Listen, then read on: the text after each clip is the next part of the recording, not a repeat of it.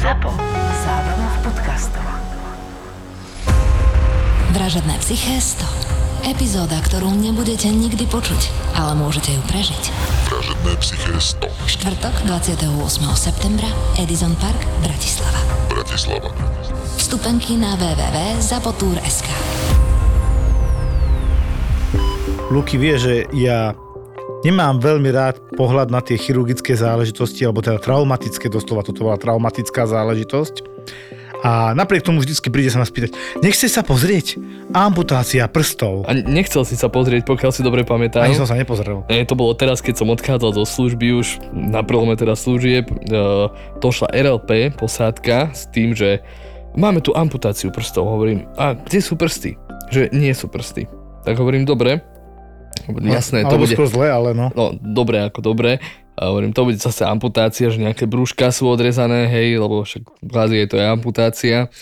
A, ale v tomto prípade naozaj d, bol to pán, ktorý teda robil na nejakej stavbe a vbehli mu prsty do nejakej frézy. Hmm. A tie prsty boli um- úplne pomleté, čiže to nebolo možné ani identifikovať, že čo tam malo byť ešte, čo tam už nemalo byť, lebo rozpraporcované zbytky tých prstov som už len videl. Čiže si A- nevidel, ktorý je štvrtý, ktorý je tretí prst. To si nevedel povedať takto. Vedel som to povedať, ale nevedel som povedať, že v akej úrovni asi ten prst chýba.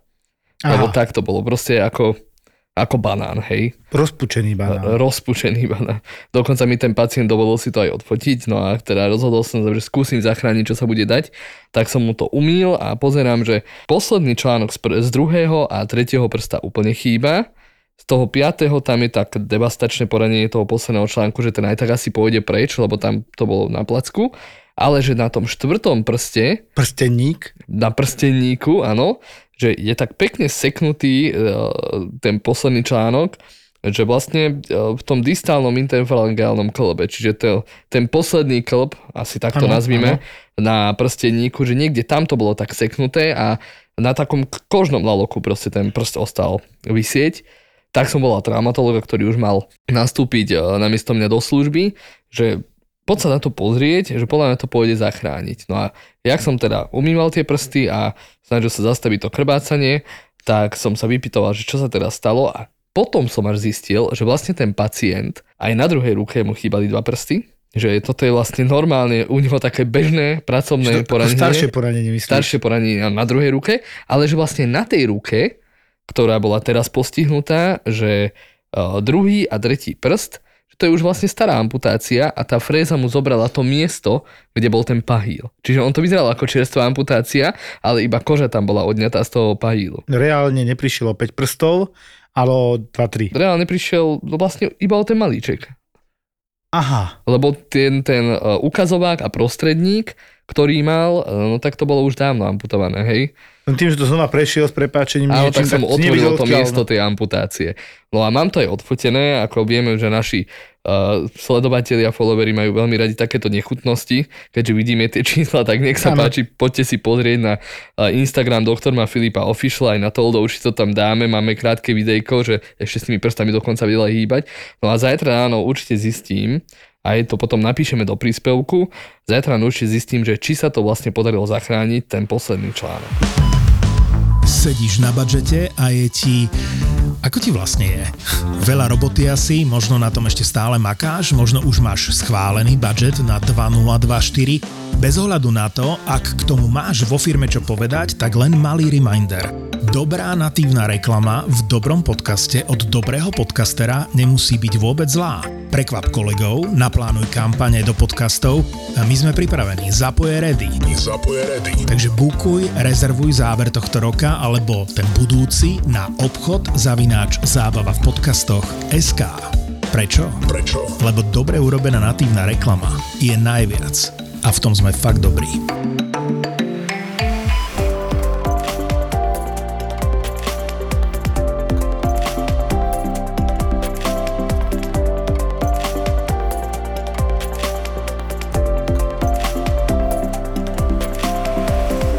Luky, my sme potom, ako sme vystúpili na fakulte, zabudli na to, respektíve ja si myslím, že to bol deň na to. Mali, ja to nazvem, že obra na urgentnom príjme. Teraz máme takých agresívnych pacientov, to nazvem.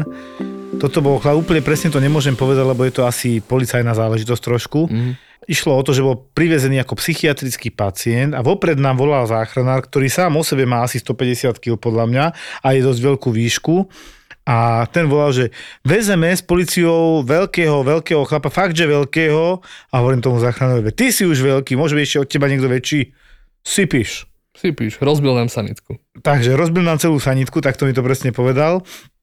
Prišiel našťastie asi už skľudnený, fakt, že obrovský chlap, cez 2 metre, Mhm. podľa mňa cez 2 metre mal nejakých 130 kg, určite 140 kg približne mal. Čo teda som pozeral, mal dve putá, kopec liekov do neho dali, ale nebolo to na ňom vôbec vidieť, normálne si akože fungoval, chodil a tak.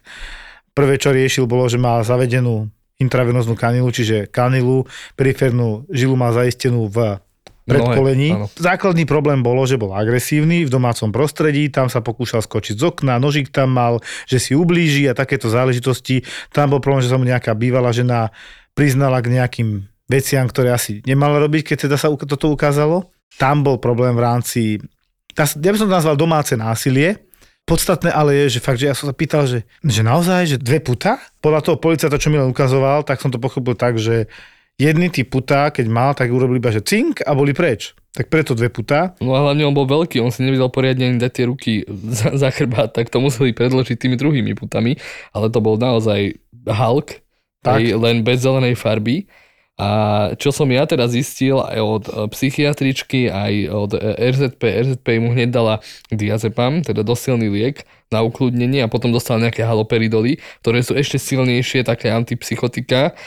Nič to s tým neurobilo. Nič. absolútne, Absolútne nič. Potom teda u nás uh, aj tí policajti ho nejako tak slovne aspoň skľudnili, že to, to je vlastne dobre, že možno on áno na adrese asi bol aj nejaký psychotický, aj nejaký možno suicidálny, že chcel teda tentámen suicídy, ako to my hovoríme, že možno mal nejaké sklony k samovražde, ale že mu to vyhovorili, čo sme sa potom dozvedeli, že vlastne obrovské šťastie, že tí policajti majú teraz po novom také tasery, ktoré Taser, vystrelujú, áno, vystrelujú elektródy do človeka, lebo skúsili všetko a aj tak nevedeli skúniť toho pacienta, takže nakoniec museli streliť dvakrát týmito taserami, aby ho nejako tak utlmili a, aj to pomohlo iba na chvíľu, kým si tie elektrody nevytrhol, čiže on bol v svalovom krči a aj tak bol dosť silný na to, aby si vytrhol z kože elektródy, ktoré do neho vystrelili. Áno. Neskutočná vec. Keby to nemali, oni ho musia zastreliť. No, oni mi hovorili, ja som pýtal chalanov, že prečo taser a oni, že no ako na chvíľu to účinkovalo, lebo on plákal od bolesti.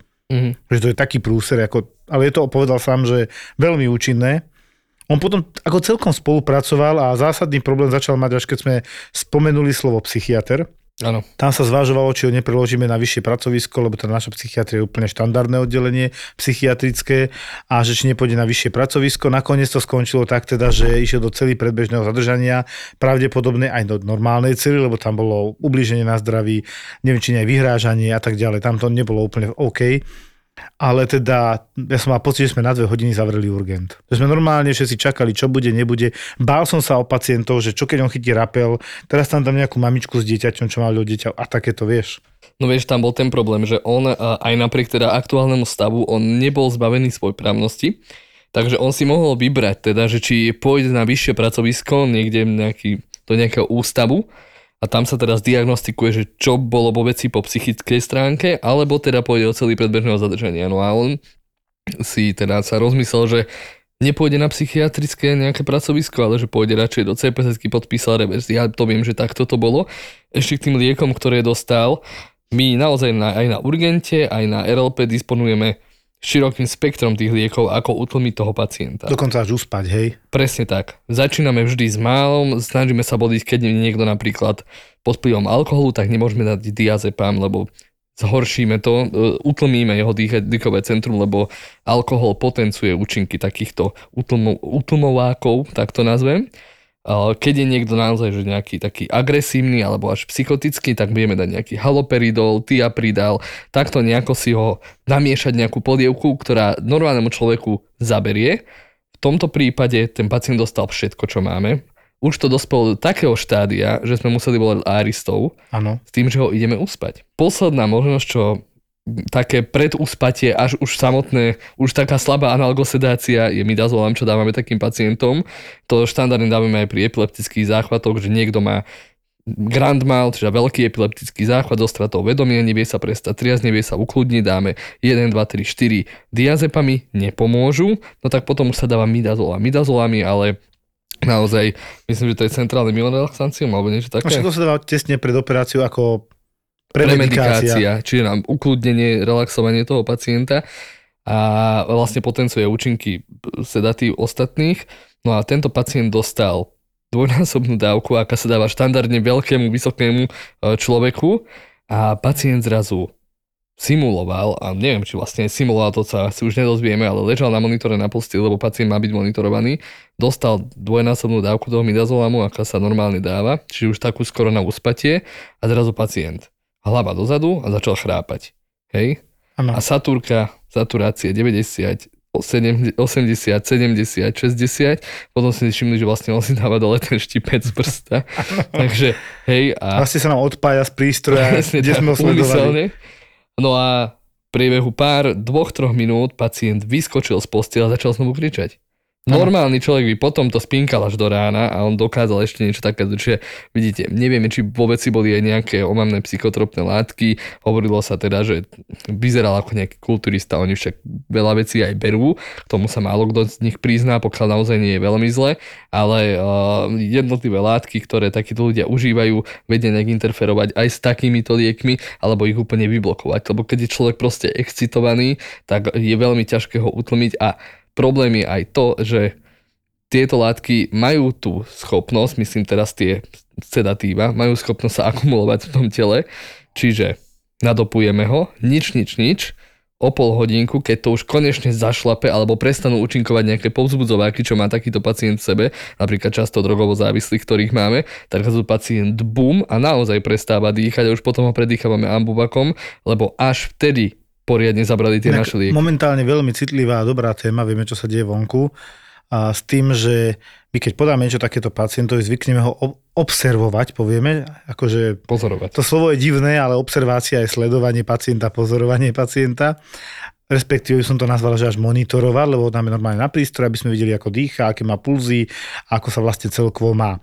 Prečo? No lebo presne nevieš, dal si mu 3-4 lieky a teraz čo? Povedzme si rovno, nie je to raz či dvakrát, čo nám dovezú pacientku z domova dôchodcov, ktorá Dobre, je nejaká schizofrenička, má 75-6 rokov a už si nevedia rady, tak do nej napchajú lieky, nezaberá to a potom zrazu volajú, že oni majú väzvedomí, čo teraz? Mhm.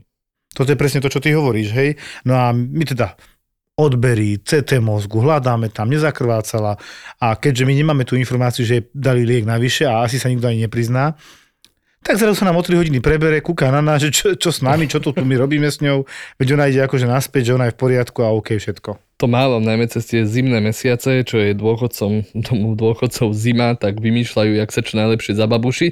No a možno tomu personálu to príde nejaké otravné, však nech už ide konečne spať. Tak presne takýto prípad nezabudnem v decembri. Dosť veľmi zlá služba. Tak sme mali, hej, doniesla RLPčka babku, že porucha dýchania, suspektné dyspnoje, babka taká somnolentná až soporózna. Hej, a my, že Ježi Kriste, tá dostala nejakú embolku, čokoľvek zakrvácaná do hlavy môže byť, lebo naozaj tak imponovala. No a robili sme svoje s internistom Joškom Sipačom, ktorý tu tiež bol, s ním som slúžil, no a za chvíľočku, také 2-3 hodinky, iba vidím, jak babka e, mi stojí pred ambulanciou ešte na starom urgente a že teda kde je vecko, že ona by rada išla.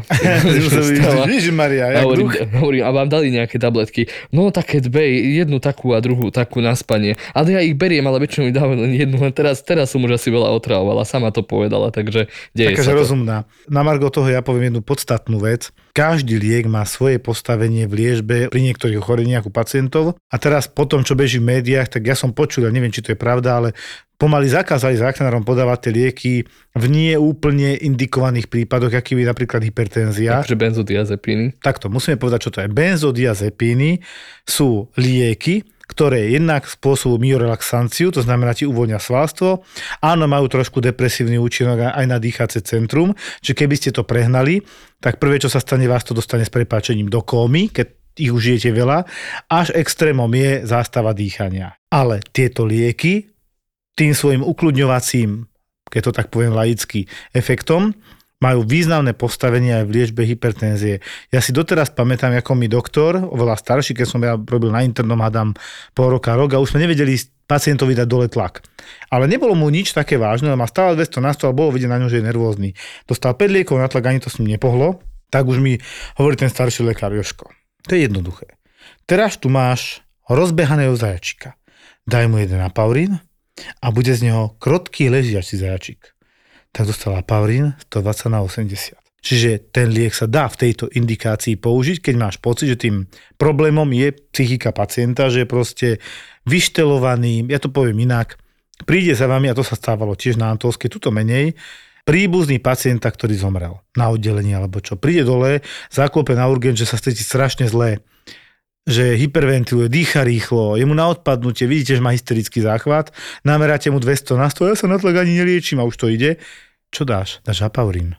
Nech sa ukludní a ide to dole všetko. Áno, veľmi dobre hovoríš, ale teraz trošku z praxe. Prečo si ja myslím, že je to úplná kravina. Toto musel vymyslieť človek, ktorý naozaj zrejme nikdy nesedel v tej sanitke a nikdy nebol na urgentnom príjme z pohľadu nejakého zdravotníckého profesionála, pretože vieme, jak to tu funguje, že proste nikto nerešpektuje nejakú autoritu, že o to je zdravotník a ho budem počúvať, alebo že pôjdem na druhý deň na kontrolu, no málo kto ide po návšteve urgentu, alebo keď u neho bola sanitka na kontrolu. Toto je ten problém, toto vymyslel niekto, kto nevie o tom, že nás ľudia reálne vyhľadávajú preto, lebo sú zvyknutí na to, že od nás dostanú ten apaurín. Lenže keď mu nedám ten apaurín, ja do papierov nemôžem napísať, že pacientov stav je po zásahu napríklad RLP, že je zlepšený. Dobre, nech sa páči, poďte do sanitky, pôjdeme na urgent, psychiatr vám tam dá ten istý apaurín, čo ja mám v sanitke. Prečo? No lebo máte vysoký tlak, nič iné vám nezabralo, ste rozrušená a pravdepodobne aj nejaká proste psychicky nie je úplne v poriadku, keď Áno, toto áno. non-stop potrebuje, tak nech sa páči, dajte sa vyšetriť a dostanete apaurín. Takže vlastne týmto robíme už aj tak dosť preťaženým urgentom viac roboty, keď ten apaurín nepodáme na adrese a ne, v zárodku nevyriešime ten problém. Ľudia vedia, najmä také isté sociálne vrstvy ľudí, tak to nazvem, po rôznych perifériách na obciach, ktorí si nás veľmi často volajú, oni veľmi dobre vedia, čo, čoho my sme schopní v sanitke a aké lieky máme. Takisto ako od teba, Joško, vedia, že áno, keď prídu na urgent a na nič proste na urgente neprídeme, tak môžu simulovať niečo neurologické, psychiatrické, kde konec koncov ten neurol dostanú.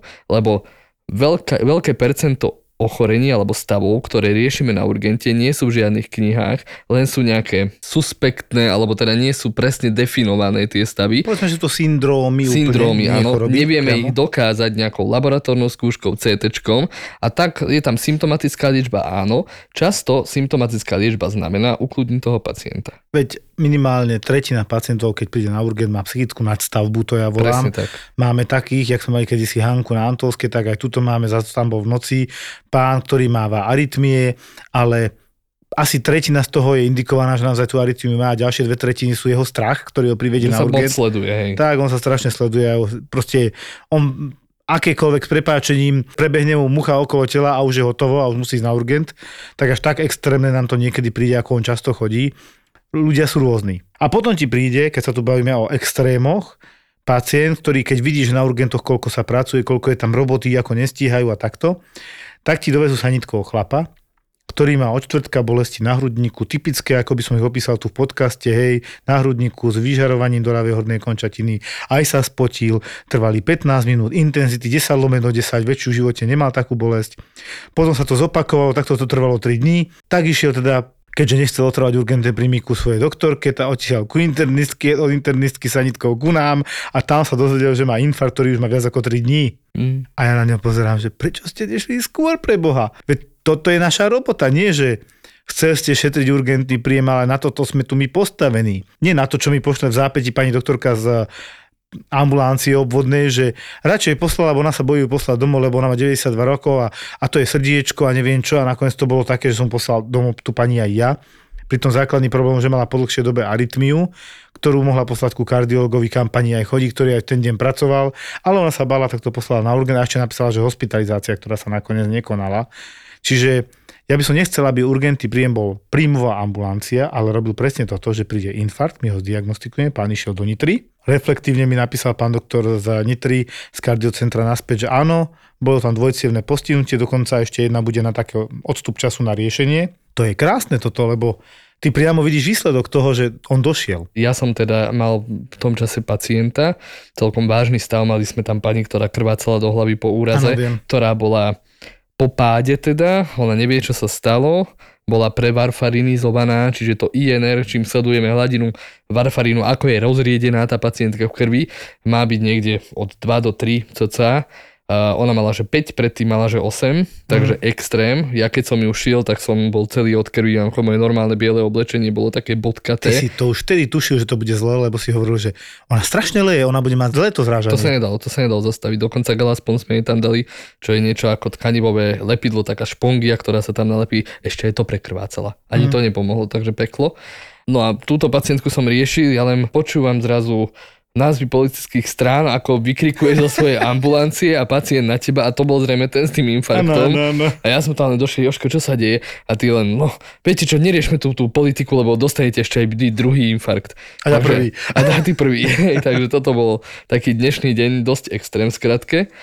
Ale, jak si hovoril, vidíš výsledok tej práce, keď si zavolajú z toho kardiocentra. Ja vidím výsledok mojej práce, teda dneska som prvýkrát vlastne videl výsledok mojej práce, čo sa týka RLP, pretože pacientka, ktorú som, koľko? 3-4 dní dozadu ošetril na RLP, bolo e, ako hypertenzia, že vysoký krvný tlak, s tým, že mala aj nejaké také nešpecifické bolesti na hrudníku, nie úplne ukážkový infarkt, nebolo tam vyžarovanie, len taký tlak za hrudníkom, ale že aj bolesti hlavy, tak hovorím, dobre, to je začínajúca hypertenzná kríza, navracanie ešte nie je, dali sme jej liek, znížili sme jej tlak, hádaj, čo zabralo najlepšie, A. Apaurín, presne tak, akože zamyslíte sa nad sebou, kto toto vymyslel, je to sakramensky dôležitý liek, lebo dostala izoket, nič, dostala magnézium, nič, dostala tenziomín, nič, dostala apaurín, Čiže zo to boli lieky 190 na na tlak, 110 nezabrali? nič, a lieky na ukludnenie zo 190 na 110 je zliezol krásne tlak na 110 na 60.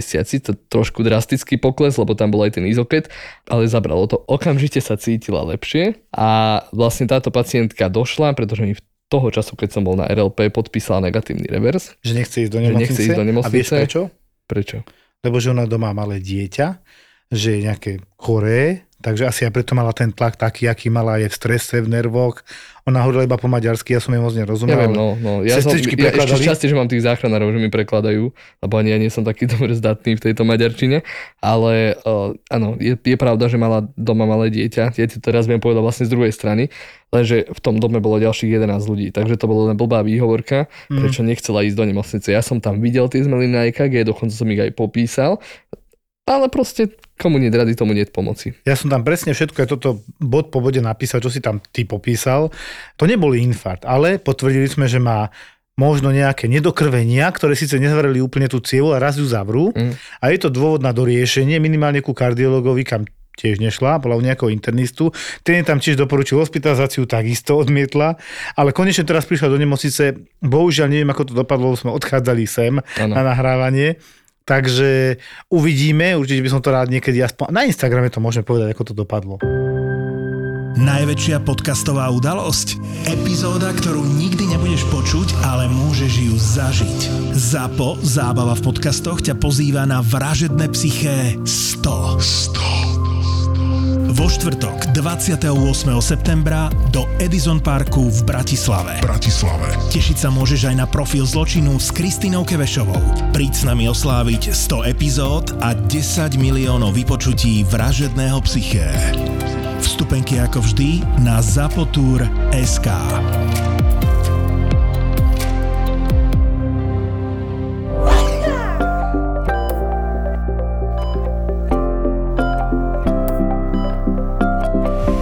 ten apaurín teda tie benzodiazepíny, o ktorých sa hovorí ako... To je, na Slovensku funguje niečo také, že keď sa na to poukáže, tak je to najhoršia vec na svete a doteraz to bolo v pohode a už to je najhoršia vec na svete. Prečo? To sú médiá, nafúknuté balóny, poznáme to, ale to je tak dôležitý liek v našej sfére, samozrejme ako každá vec to sa dá zneužiť, ale prišiel pacient, bol v zahraničí, tam pracoval, nejak sa mu tam nepáčilo, začal piť, pil niekoľko mesiacov, dostal epileptický záchvat v rámci pitia sa to stáva, voláme to, že to je sekundárny. To znamená, že tou príčinou hlavnou nie je priame poškodenie mozgu alebo niečo iné, ale samotný alkoholizmus, etilizmus. Bol hospitalizovaný pár dní v Nemecku. Keďže ho vychádzalo veľmi draho tam potom nejako zostáva, tak sa rozhodol to zrušiť.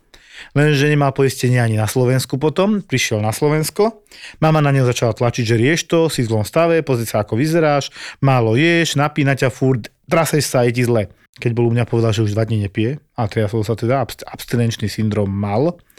A teraz, že čo mu podáme, nie, kým budú výsledky krvi a tak, lebo on bol u obvodnej, tá ho doma veta mi odbila, že psychiatr, psychiatr ho nezobral, lebo však nemá poistenie. Toto je tiež taká zaujímavá vec, že spadnú vždy ku nám. Podľa mňa to nepatrí všetko priamo ku nám, to sa dá riešiť aj ambulantne.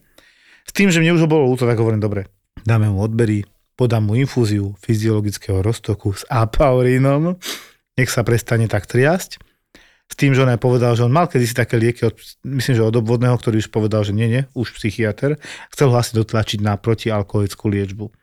Vyšli výsledky, tam v podstate okrem strašných pečeňových výsledkov, teraz to poviem pre všetkými GMT, to, ktorý voláme, že enzym pravdy, keď je relatívne jeden zo štyroch, ktorý takto vyletel dopredu, tuto to bolo, že 16, tak to je taký priamy dôkaz, že môžeš vraviť, čo chceš, vieme, že piješ. Je iné, keď niekto príde a má iný na to dôvod dokázaný, že tam má e, nádor, alebo tam má evidovanú steatózu pečenie a teraz to tam vlavíruje 2, 3, ale nie že 16, je, to je všetkým jasné. Chalan teda dotekla infúzia, bolo mu lepšie, navrhli sme psychiatrické, nakoniec tam síce nezostal, ale bol navedený, dostal liečbu a pokračuje ďalej. On to bol podľa mňa aj tak ambulantný pacient od začiatku.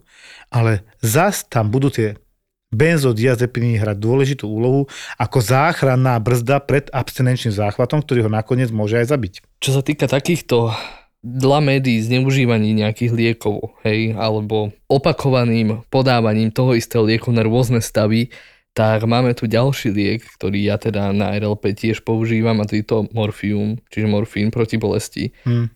Čo má robiť babička, ktorá žije s nejakým detkom, ten detko má rakovinu plúc, má extrémne bolesti metastázy v kostiach, o 10. večer si nevedia pomôcť.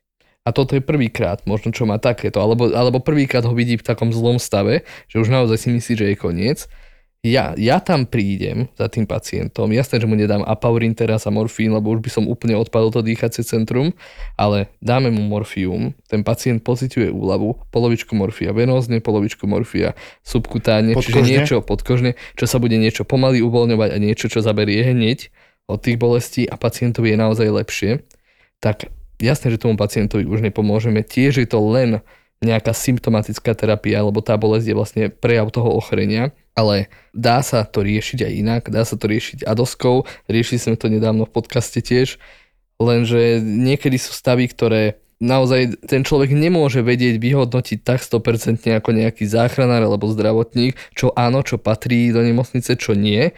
A v tomto prípade to ani ja neberiem ako zneužívanie. Zneužívanie je, keď proste istá skupina ľudí, ktorá si nás veľmi často volá, tak nevie spať, prídeme na adresu, bojíme sa, že dostaneme s prepačením na hubu, každému v dome musíme povinne odmerať tlak, pretože sme potom najhorší na svete. A samozrejme... Neochotní ste. Áno, a bojíme sa o vlastné životy, však prečo nie. Potom na, naozaj dáme ten apaurin, ale to je už vlastne taký, také polovydieranie že dá ano. ten apaurín tomu človeku. No a toto beriem, áno, toto je zneužitie. Ale apaurín na staví ako abstinenčný syndrom alebo staví ako úzkostná porucha, akútna stresová reakcia. Sakramentsky to je diagnóza akútna stresová ano. reakcia. Áno, prejavuje sa to aj hypertenziou, aj tachykardiou, aj spotením, dokonca to môže imitovať infarkt. To je to, čo sme si povedali, že umrel tie príbuzní, blízky veľmi, ja neviem, otec, mama, sestra, brat, dcera, syn, strašné veci jednoducho a práve na to reaguješ tou stresovou reakciou. Ano. Naozaj to vyzerá dramaticky, však to vidíte, viete si predstaviť pláč, krík, rýchle dýchanie, na odpadnutie tomu človeku, tak ho musíš ukludniť. No tak pokiaľ nebudem môcť podávať benzodiazepíny v sanitke, tak im dám papierik do ruky, nech sa páči, choďte na urgent, tam vám niečo dajú, alebo ja neviem, jak to bude od tohto momentu ako fungovať. Volala pani, matka, ohľadom, neviem, či syna, či dcery, ale malého dieťaťa, že teda oni si sami dovezú to dieťa, teda otec šoferuje a berú dieťa s krvácajúcim poranením. Tak teda sestrička, aj lekár dole pripravený zasiahnuť, síce tam mali ďalších pacientov, doktor ešte šil, ale povedal, došije, pozrie sa na to hneď, není problém príde pani matka s dieťaťom. Dobrý deň, volali vám, to, to sme my. No a kde máte to krvácanie? A ukázala prštek, malinkatú ránku, bez randy. Malinkatú ránku, tá sestrička tak akože zostala chvíľku prekvapená a hovorí, no dobre, ale my sme si predstavovali pomaly odrezanú ruku. No ale aby sme tu nečakali, tak ja som preto volala. Ty Takže vole. ona zavolala na, a to aj vysvetlil, lebo sme to mali v otázke na Instagrame, že aký rozdiel medzi 112 a 155 Prakticky sa dopracujete k tomu istému výsledku. 112 je rozdiel v tom, že aj keď máte neviem aký pokazený telefon, hoci čo nemáte signál, stále sa viete dovolať na tzv. linku záchrany, záchrannú linku, hej? Ale Integrovaný. integrovaný záchranný systém. A 155 je priamo dispečing krajského operačného strediska nejakého, kde vás prepoja, ktorý je vyslovene prepojený na záchrannú službu v zmysle zdravotníctva, zdravotných problémov. Takže tam ona zavolala, kde ju naviedli, a, ale ona je zaklamala, že je to oveľa vážnejšie, ako to naozaj bolo, aby teda sme ju my čakali s tým dieťaťom a okamžite aby bola vyšetrená. Toto mi príde trošku iný extrém. No to je úplne iný extrém. Ako pochopil by som, keby to dieťa nejaký hemofilik, že má poruchu zrážania Áno. a teraz krváca, ale áno, deje sa to. Zavolajú dopredu, či je to proste na urgent. Pacient má bolesti brucha, dospelý, detský, to je jedno. Opýtajú sa ma, treba s týmto ísť na urgent, ja toho pacienta cez telefón nevidím, tak jasné, že im poviem, keď sa to nezlepší, skúste najprv nejakú spazmalickú liežbu, buskopan dajte a takéto väčšinou poviem, keď sa to nezlepší, alebo je teplota, jasne, dojdite, pozrieme. Dojdú, od dverí vidím, že pacient po svojich, nedrží si brucho, relatívne v pohode. Nevyzerá Áno, schvátene. ale aj tak majú tu drzosti ľudia, sestričke pri dverám povedať, je to dohodnuté s doktorom, volali sme. Hm.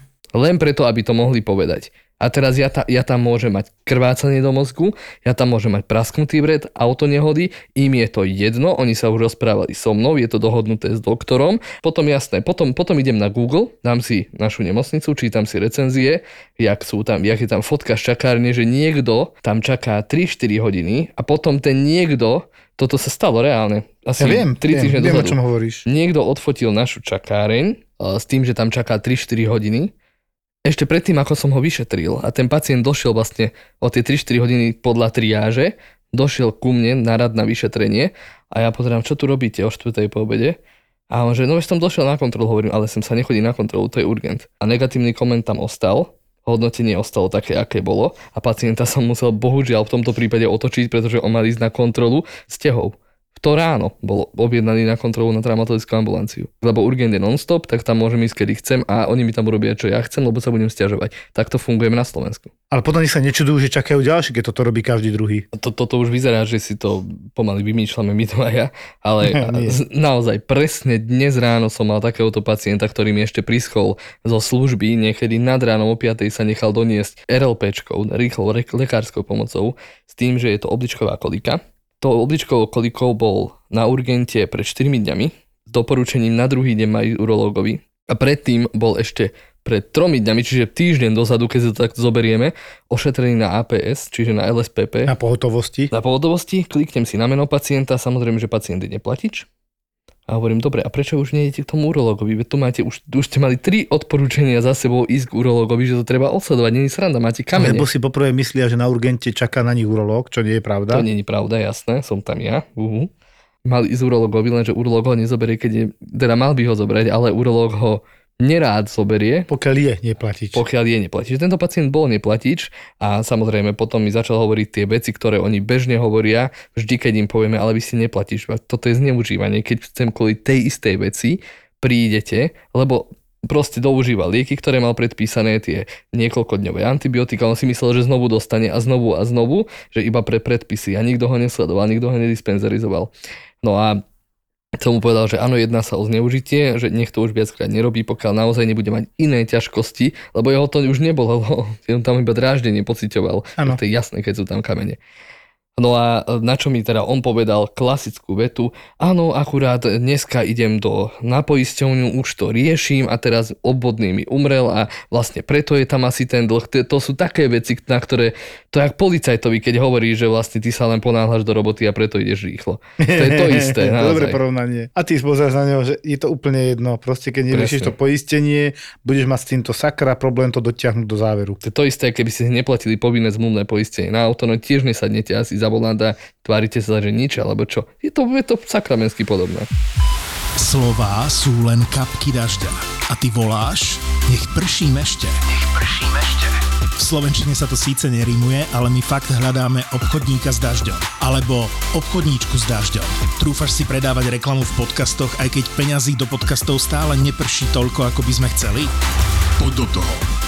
Predaj nás, utop nás. Hľadáme obchodníka alebo obchodníčku do nášho sales týmu a tvoje CVčko čakáme na obchod zavináč zábava v podcastoch SK.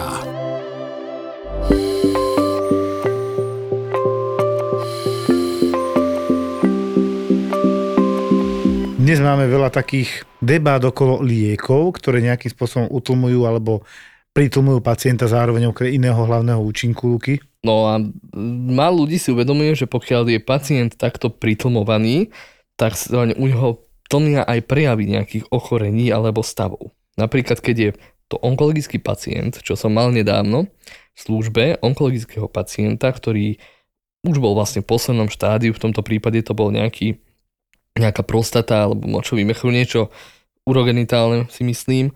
No, bral morfium, aj fentanylové náplaste mal, striedali mu to, už mu nič moc dobre nezaberalo, ale ku mne prišiel ako zápal, že proste bolesť, bolesť v oblasti chrbta. Prečo mal to bolesť v oblasti chrbta?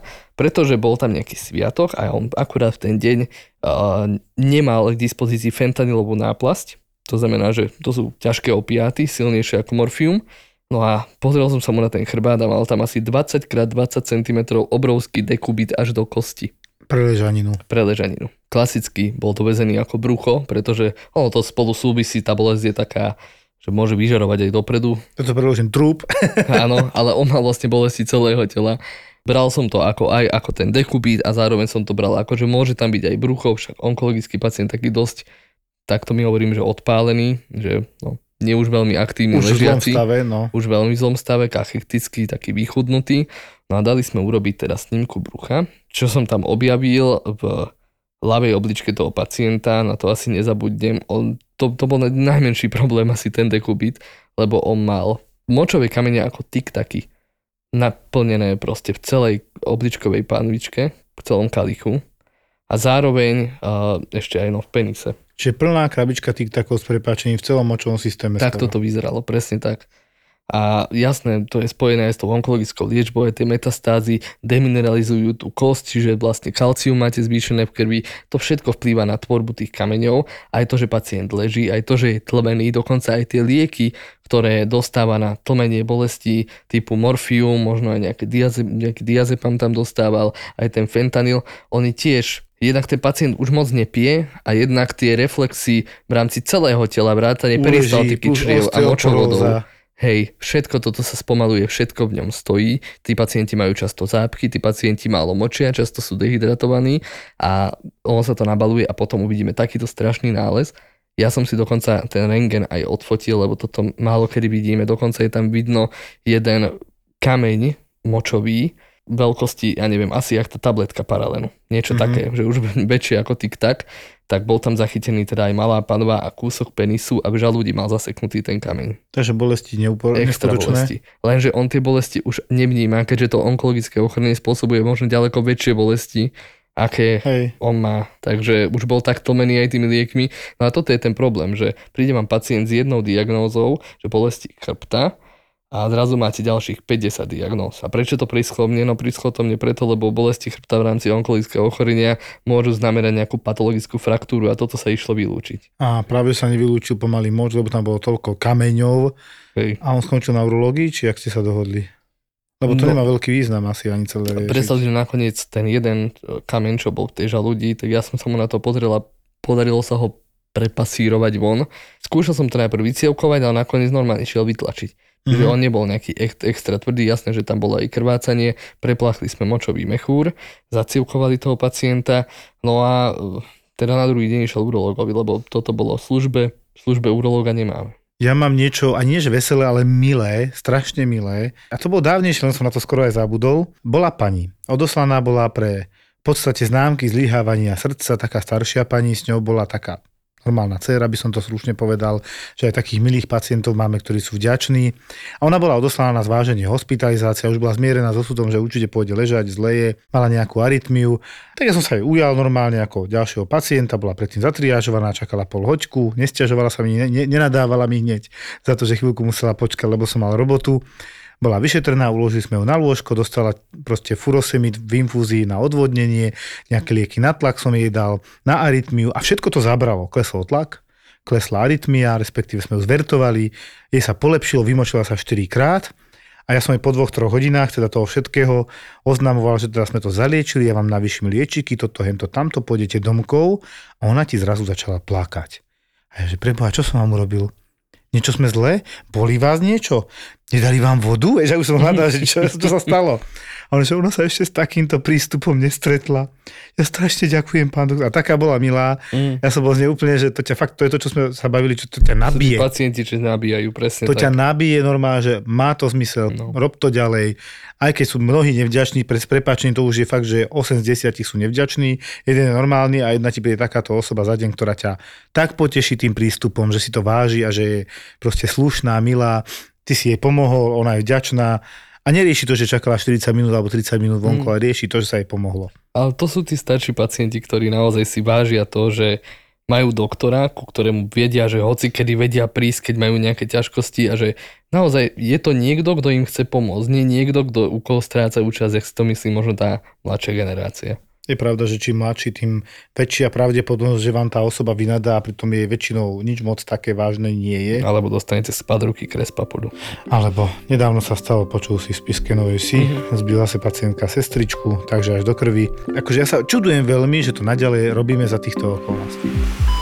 Prešov, Bratislava, New York, Paríž, Praha. Chcela by som sa pristaviť pri každom z týchto miest na chvíľku. Silné príbehy menej známych alebo úplne neznámych žien. Žijem príliš dlho s mojim mužom však.